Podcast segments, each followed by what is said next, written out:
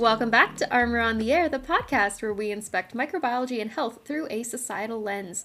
And today, we're exploring how in the world bacteria swim and move around. And I must add that this is among my favorite topics in microbiology. I love talking about flagella. I am so excited to learn today because this is definitely not a topic that I am very familiar with. It is. Uh, Oh, I'm very excited. it's, but it's super cool, but it's just not. No one taught us about this back in pharmacy school. Yeah. And I actually think the reason why is because a lot of the discoveries we're going to talk about today were actually made in like the last four or five years. Oh, cool. Yeah, so this is like cutting edge stuff. And we're not going to get like we kind of generally knew how the flagella works and I don't think we're going to go into too too much detail beyond that because now we know like the biochemistry of what binds and what activates the motor and how the communication signaling pathways work, but we're not going to get too into that because it's just a bunch of acronyms and it's not that fun unless you're a biochemist. So given that um, we're just going to like generally touch on how these things work sort of what the other the, the techniques are for moving around but before we get into all of that caroline how are you doing I'm doing great. Thank Tell me you. We just uh, got the news that we are allowed to stay in our current house uh, for an extra month, so we don't have any uh, homeless time uh, before we move. So that's Mhm. very nice and very, uh, very uh, fortunate yes, but also calming. Like Oh, it gives you a sense of peace to not have to uh, worry about finding a temporary place to stay. right finding an airbnb and storage Yeah, for oh, furniture and God, having to move like three times in less than a month or something Yeah. How are you doing, Dana? I'm also doing well. I am helping out with a summer program, summer research program this year, and we're in week two. And so I've been getting to know my students, and they're lovely, delightful, wonderful human beings, and I'm having a great time. So you, get Americans and vacation, or the lack of vacation is just. It keeps. We don't take breaks here. No, you don't. No, you don't. You just keep going. Summer. Oh, let's do something Yeah. more. Yeah, yeah. like now we finally have the free time to work more. yes. what? Yeah, and I'm I'm also like a weird anomaly in that I don't want to say I like working, I just won't sign up for things if I wouldn't enjoy them. And so I just end up being excited to work. Yeah. Um which is an odd conversation to have because it's not like I'm excited to work. I just don't really this is a whole thing. I like I am excited to challenge myself and I've reached a point where I don't really sign up for things that don't do that for me or if they challenge me too hard I'm just like there's no point I'm not doing this I'm out so I just basically I just quit already everything like, that I don't want to do PhD. I mean, I, I like doing Like, you- PhD work we're Yeah, not going to get like, into the nuance of how I'm not paid enough for all the labor I do but don't get me started about I like working with bacteria yeah, that's good. That's good. Like that's how ideally your like work life should be. ideally Uh, I mean, yeah, it's not the reality in a lot of No, no, no, for a lot of people. But yeah, but good. I'm glad you're enjoying yourself. I'm glad you're enjoying yourself too, and you have some Yeah. some peace and some calm before you before you move a bunch. Before we move yet again. I have a proposition too. Okay, bring it. Now that the mask mandates are lifting and we're all vaccinated, what is stopping us from doing the recordings in person? This could be a game changer, Caroline. We've been doing these podcasts for over a year and we've never done them in the same room. No, we should do that. We should do that. Yeah. Yay! That's it's just too exciting. big. it's just it's funny how you've gotten so used to just staying at home and like, Yeah. doing stuff online. So Well, it when well, you are like confronted with the opportunity Yeah. to actually like do things in person, then oh, we should do that. We should do that. I, I Yeah. agree. All right, let's dig into the bacteria movement thing. So, Caroline, to Yes. start us off, why do bacteria move? that's, uh, Why do well, humans move, I guess? Why do humans move? yeah, because someone decided to sell our house. That's why we move. okay, that got too real. yeah. Um, yeah, why do you move? You move in order to like have a better life or have a life. So if you're in danger, you should move. If you are hungry and there's no food where you are, you should move. If you well, this this is probably not the case. This isn't the case for bacteria, but yeah, it kind of is. If you want to find new genes, you should move, uh, because yeah, we already talked about horizontal gene transfer, Mhm. um, and like sometimes a bacteria gets lucky and something just like blobs into it. Mhm. Hey, new gene, nice. just just diffusing away through the Yeah. yeah. yeah, but uh, you could also move to find some if you would like. it. Yeah, I would also argue like a career a shift in career trajectory would also cause a human to move. And I'm imagining Definitely. a bacteria in a biofilm that's like in the in the like the deepest part of the biofilm where there's no oxygen and it just processes waste and it wants a career shift so it moves to the surface where it can metabolize for the colony instead. I'm too good for this. I mean, I don't know if bacteria have established like societal norms associated with like Probably your not. worth as a bacterium and your career path, which humans tragically have done. And I think if we followed the bacteria model of living, we would be much happier. We should we should have uh, our uh, genius uh, illustrator on the team make like a little cartoon of a bacteria Yes, in like I a want- suit and tie. and who's just like so tired of where it is in life. just needs to needs to go somewhere. new. yes, humble leader Colleen, can you make that happen? A comic, a tiny comic of a little Please. bacteria sh- changing its career trajectory. Pretty late in his life, and all of his bacteria friends are like, "It's too risky. Don't do it, Ralphie." Ralphie, yes. yes. It will be Uh-huh. posted on our Twitter, dear listeners. Stay at tuned. CU underscore tuned. armor. yes. okay. Did I did I did I hit on everything? You hit you hit basically the key points. The the one sort of phrase I was going to use is that bacteria move toward favorable conditions and away from unfavorable conditions. And this can take a lot of different forms. So something we don't really think about that much as humans who just we flush our waste down the toilet or take it to the Oh, yeah. dumpster and then, you know, out of sight, out of mind basically. Bacteria don't have systems to do that in most cases. Some advanced biofilms do have like a really robust pipe system that can do that. But generally, one thing bacteria need to account for is that they need to move away from where they're producing waste, otherwise they poison themselves. Um, so that's good that's one to move. thing they can't. Really Tired of living in one your own poop? Yeah, yeah, Move. it's not cute. It's not cute, and to them, it's not poop. It's alcohol. But you know, Yeah. or Which, like I mean- undigestible carbon chains, things like that. Nitro- uh, things with nitrogen are very difficult to, to digest for most organisms. Only some bacteria can do that. So nitrogen. That's why there's a lot of nitrogen in our excrement too, because we can't process it. Yeah. the nitrogen yeah. cycle is actually quite complex. Maybe we should make an episode on the nitrogen cycle. Maybe we should. Shane, write So I'm just down. thinking about plants and like, uh, what do you call it? Uh, think, Caroline. Gilding. You know, gilding. Good old gilding. It's a Danish word oh, for Oh, what? what is it?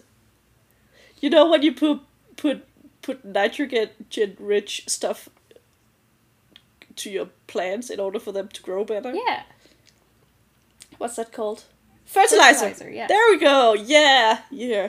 Yeah, and that Yeah, so- fertilizer has to come in a very specific form of nitrogen so that the plant can break Yeah. it down because it's different from what humans break it down into. And basically, the really difficult piece of the nitrogen cycle is going back to the beginning to what a plant can break down. And there's only Unless certain you- types of bacteria unless you're that like- can do that. You know, peas, and just go like, oh, it's in the air. You say.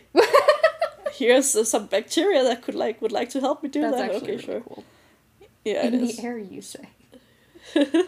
I love it. yeah. So yes, Okay. bacteria swim toward nutrient toward nutrients, toward shelter, and away from predators in unsafe conditions.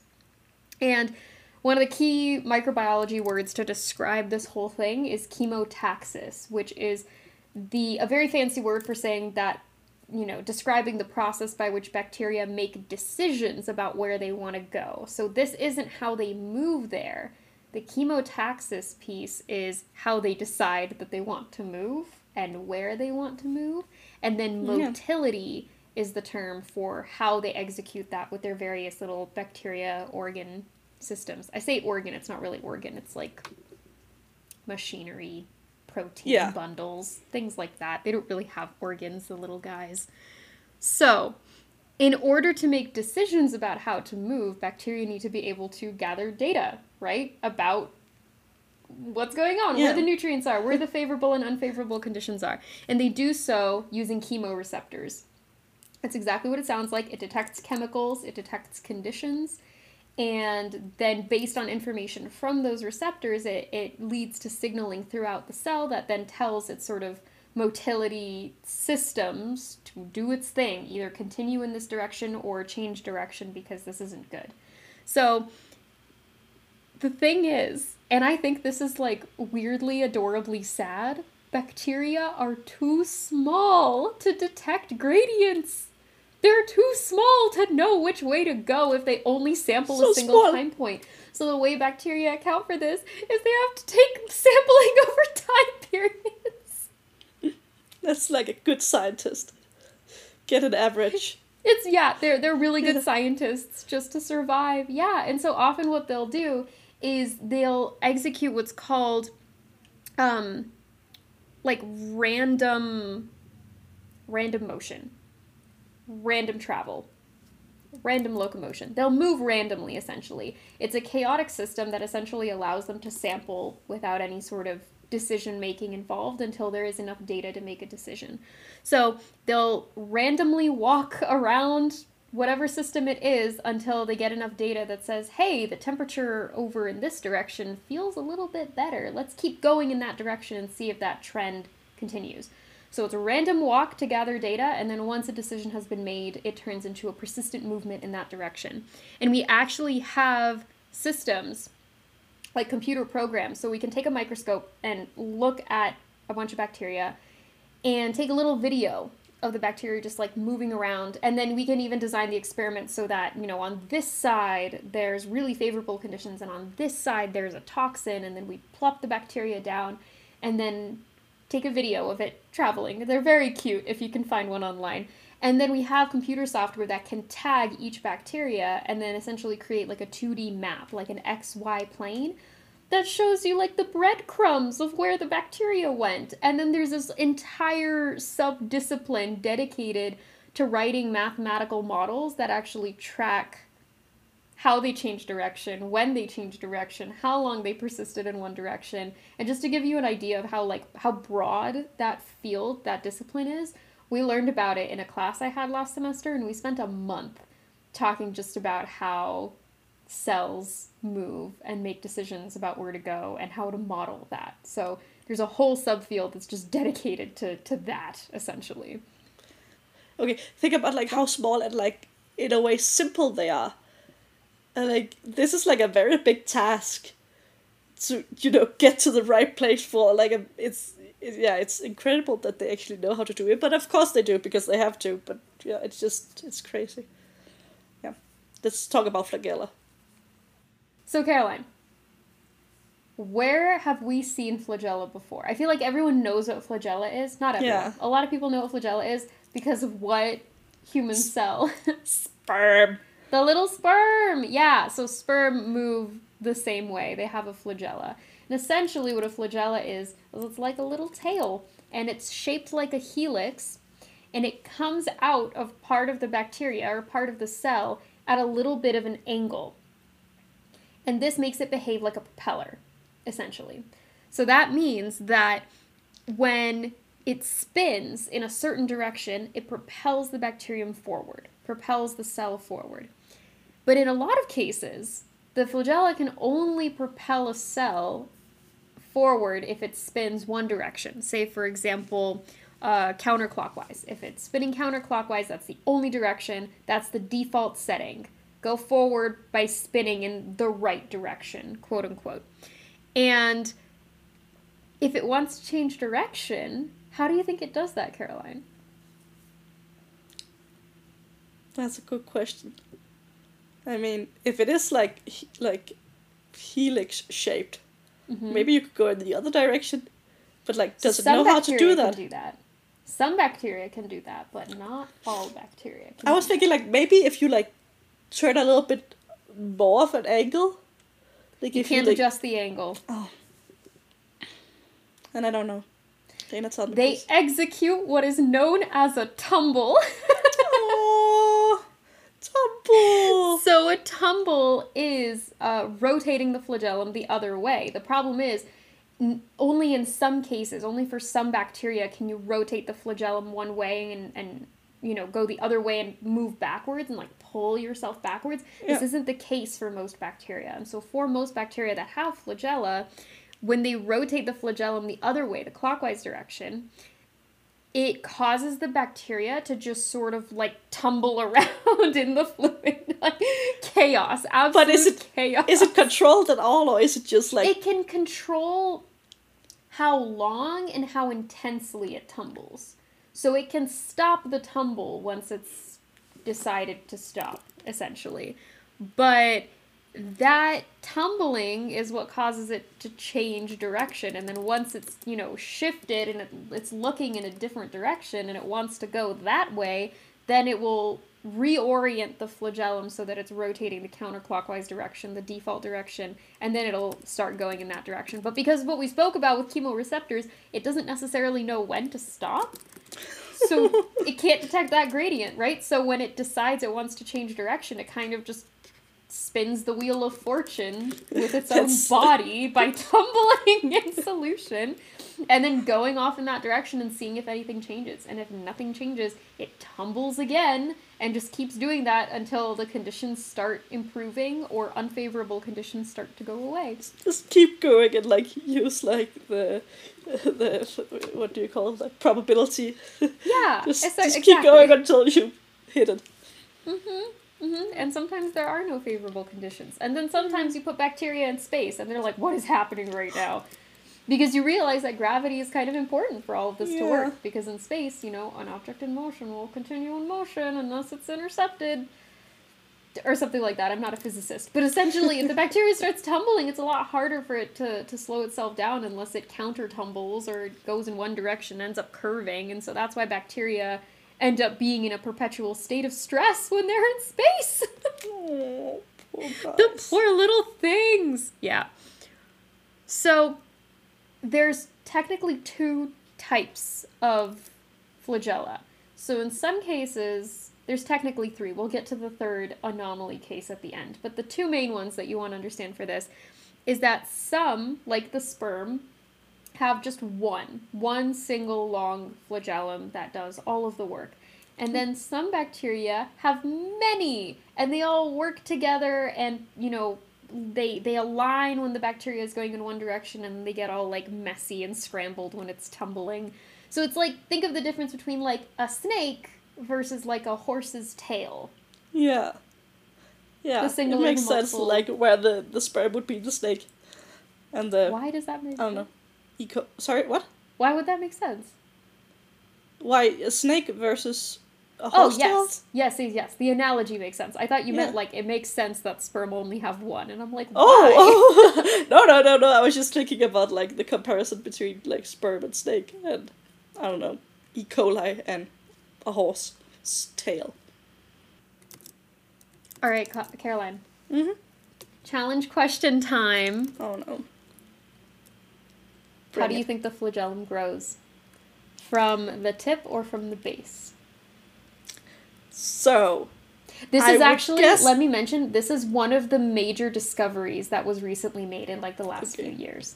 because I tried to cheat and I tried to Google it, uh, but I came up with no, no nice, no, no answer.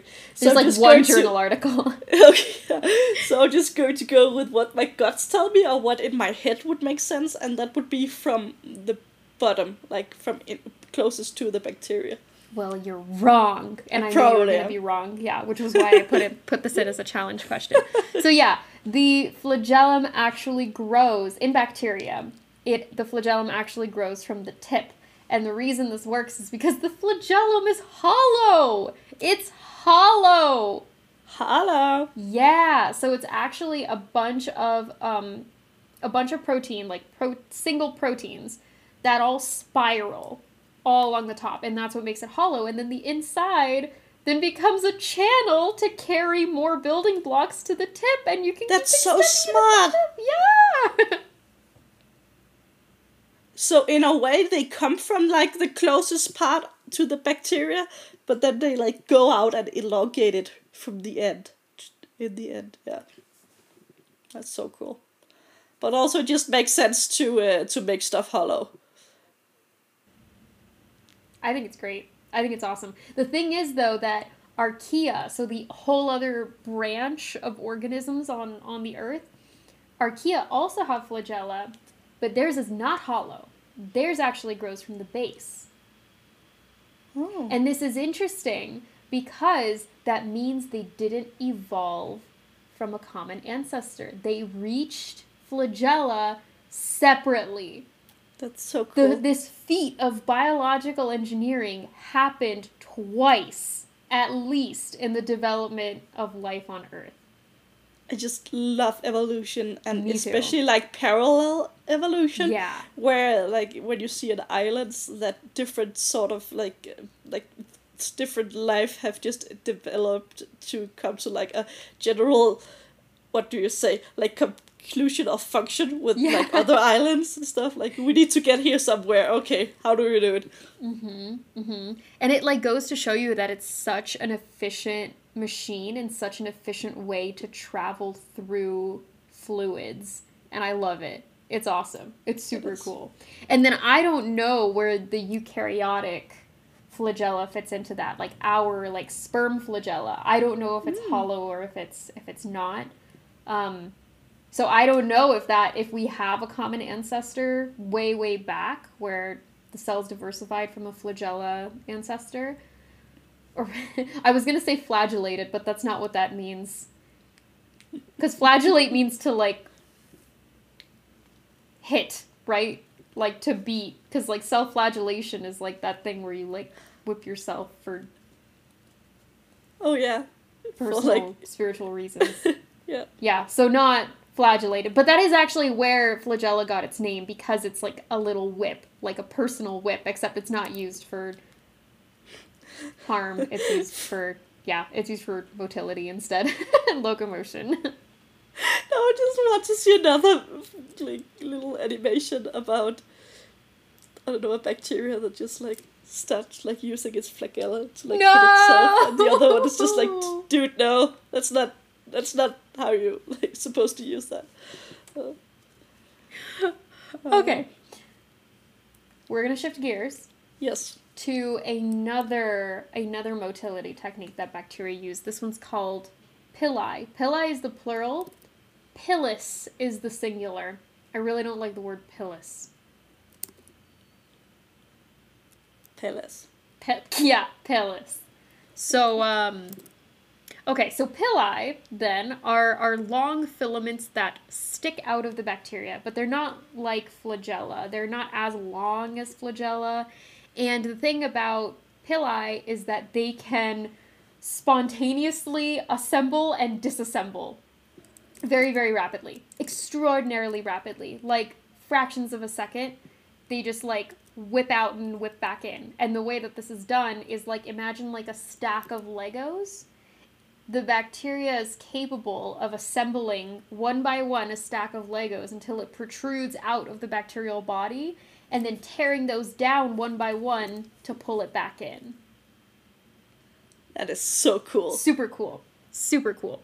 So these pili are used for a number of different things.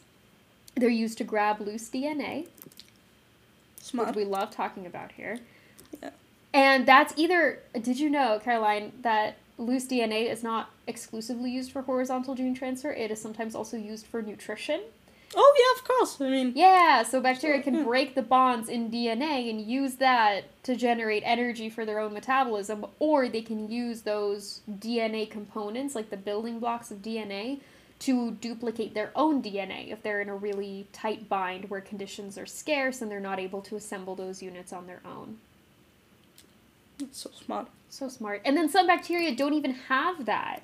Some bacteria's genomes is like, well, we always have these DNA building blocks around for some reason. I guess we'll just get rid of the DNA that tells us how to make those building blocks.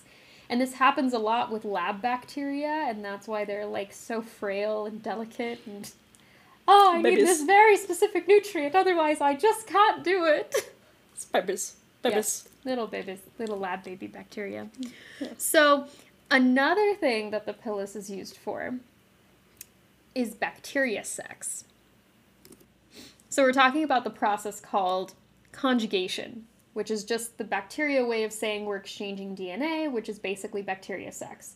So, bacteria replicate asexually, right? They just bud off. They duplicate their cells via mitosis. So they just create a perfect copy of themselves, um, and then that is how they continue reproducing. Now, conjugation is a process whereby bacteria consensually share DNA before they duplicate like that. And in order to get the DNA from one bacteria to the other, they're going to need to touch somehow. And so what happens is the pilus protrudes, it grabs onto the, the partner bacterium, and then the pilus retracts and pulls the other bacterium towards it until they meet in the middle, and then their membranes fuse just a little bit, just a little bit, and they create a little tunnel through which the DNA can pass. But this tunnel is not big enough to let all of the DNA through. So there's actually, you can only send half of the DNA at a time, which makes sense, right? You don't want to cut the entire piece. You just want to give a copy, the photocopy of the DNA. So it peels the DNA in half, and then it needs a special protein that bends and twists it and contorts it such that it can actually file through in like single file rather than this single helix. Otherwise, it would be too fat. So single file, and then once it makes it to the other bacterium, there's another protein that assists it in refolding so that it can embed itself into the new genome nice and smoothly. Um, and that is how bacteria segs works. It's so romantic. It's very cute. Um, and so the cool thing about this is that it must be consensual because the membrane won't fuse unless the bacteria doesn't want it to. Um, which is great. Like bacteria figured that out. Um, and that's awesome. And then the last piece that um, that pili contribute to is of course motility, which is why we're talking about them today. But pili can't propel the bacteria forward the way the flagella do, so the motility is executed by the pilus goes out, and then as it retracts, it drags the bacteria forward like in a violent horror movie climax. and this is called gliding motility, which doesn't seem appropriate because it's literally like eh, dragging Not itself. pulling. Um, yeah. so it's it's not the cutest thing ever, but essentially the reason why these are different is because the flagella is really really good for swimming. So they use the flagella, bacteria use flagella in fluids, and they use the pili when they're on surfaces, like on your skin or on tabletops. They'll just drag themselves along if there isn't a fluid uh, to bind And it's to. super horror movie actually. Like, eh, eh. you know, or just like yeah, like your legs have been injured, and you have to like drag yourself Yeah. to safety. That's kind of what the pili like. Gotta be swampy, gotta be swampy. So then the last form of motility also involves um, a very specific type of pilus. It's called the type four pilus, and this is responsible for twitch motility, which is when the bacteria will reach out its pili, and instead of attaching and pulling itself to a surface, it'll just send out the pili and then retract it very quickly and then send it out and then retract it very quickly. And doing this repeatedly makes it like twitch across a surface. Like if you've ever laid down on the ground and thrashed your limbs you kind of start moving and that's exactly what twitch motility is at a cellular level. There you go. it's not graceful. It's not as graceful as swimming with a flagellum but um Here we Gets are. the job kind of done. It kind of gets the job done. Yeah, and bacteria can actually swim pretty fast. So, definitely if swimming is an option, I think bacteria opt for swimming. But then, not all bacteria have flagella. there is one bacteria I cannot remember the name of it, but it's so fast that it has never been um, been seen in a microscope. That is so cool. It's, It's just super like a cool. flash. I need to- It does. It is. It is. I'm. I had a friend who made like um. Do you know those old like car cards games or something like that, where you had like different um strengths and stuff, and then you could like play with them and be like, I would like to challenge you on like yes. speed or something. Yeah, he made a game of that just with yeah. He made a game with of that just with bacteria and stuff. This one bacteria was just like the top one when it came to speed. It was so fun. Um, It's so pleasing. I love that. All right, Caroline, we're going to move on to talk about one of my favorite motility strategies. And it also, ha- like, my favorite bacteria has this strategy of motion, and it's part of why it's my favorite bacteria. It's like 70% why this is my favorite bacteria, is because of how it moves. And for those of you who have been listening to the show for a while, you know already that my favorite bacterium is Borrelia, the bacterium that causes Lyme disease. And it's shaped like a corkscrew. So essentially, the question is it's shaped like a cor- cor- corkscrew. We know that in order to move, the corkscrew twists like a corkscrew. But how does it get itself to twist, Caroline? That's a good How question. does it twist? Because it doesn't have a flagella, except it does. What? It's an inside flagellum. inside flagellum. So, okay, so essentially, more. essentially what happens. So this is a, a, a particular shape of bacterium called a spirochete. That just means it's shaped like a corkscrew. And it has two membranes, but it isn't gram negative. So remember we spoke about the gram staining process. And if it stains, right, if it ends up becoming purple, it's gram positive because it has this chain mail around it that helps it keep its shape, and that chain mail is what ultimately gets stained. And so some antibiotics attack that chain mail and so we'll stain the bacteria purple, and if it catches the stain, we know the antibiotics that target that that chainmail will work. But this bacterium has two membranes and it doesn't keep the stain. So it's not it doesn't actually have that chainmail, which is a big anomaly in bi- microbiology. And basically everything about this bacterium is an anomaly, and that's why I like it so much. So, it's not gram negative. It doesn't have that chainmail cell wall. And in between its two membranes is a flagella. And the flagellum attaches at both ends. So it's not like it sticks out on one side. It attaches on one end and runs all the way through in between the two membranes and attaches at the front. And so this is really with this, difficult to describe because I right? I why it's it's crazy. So I don't have an analogy for this, and I wish I could come up with an activity or something where you could like get a corkscrew and like tie a string between it. But essentially, what happens is there's motors at the top, at the front and at the back of the bacterium, and when they spin in opposite directions, that flagella ends up creating a repeated process of tension and recovery that twists the entire body of the bacterium like a corkscrew.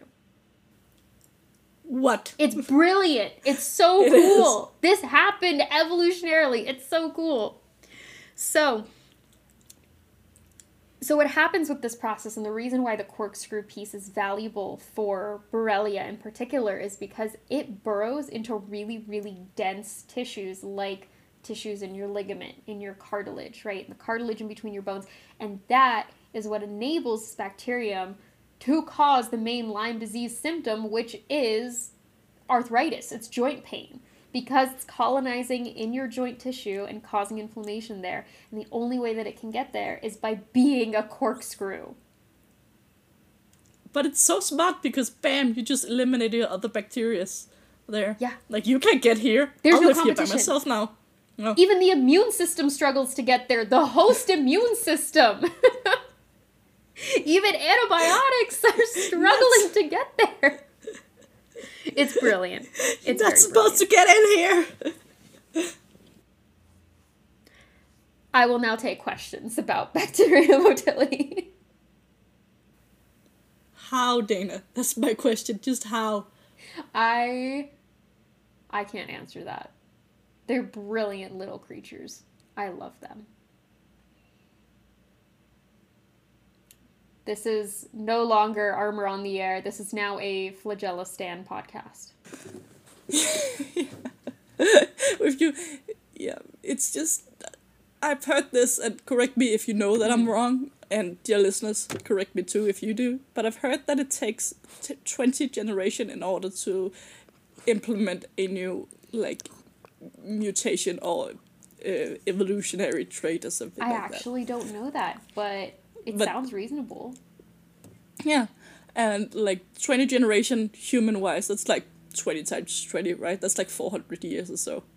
Um, like if if you wanna, I don't know, probably longer now. Uh, people are waiting to have children, but like with bacteria, you could like you could do that fairly quickly if under the right circumstances or under the right like uh, if, if, yeah yeah and and and consider like bacteria sex is a thing that happens so oh, that's like yeah. a big investment for future generations if you just get some dna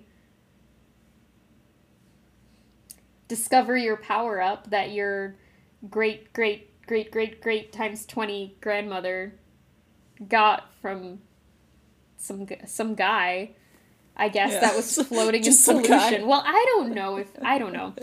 there was there could have been DNA exchange with there was no romantic feelings. I don't know what's going on. The point is, it was consensual. So great yes. times twenty grandmother bacterium was was into it, and yeah. now you get a power up. Yeah, thank you. Thank you. Twenty grandmom. Yes. All right. We need to stop talking about bacteria sex. Anyway, thank you, dear listeners, for tuning in. We put out podcasts every other week to teach you all about the societal implications of microbiology and health. You can keep up with us wherever you get your podcasts. You can also keep up with us on social media. We are on Instagram and Twitter at cu underscore armor. And we also meet every Tuesday at 2.30 Mountain Standard Time to do this. And you're welcome to join us. You can email or DM us for the Zoom link. Our email is armor at colorado.edu. If your community has unique needs, we encourage you to start your own chapter of armor, and then you can come be guests on our podcast and we can hang out and vibe about microbiology. If you want to learn more about that, visit our website at arclabs.org forward slash armor. Thank you for tuning in.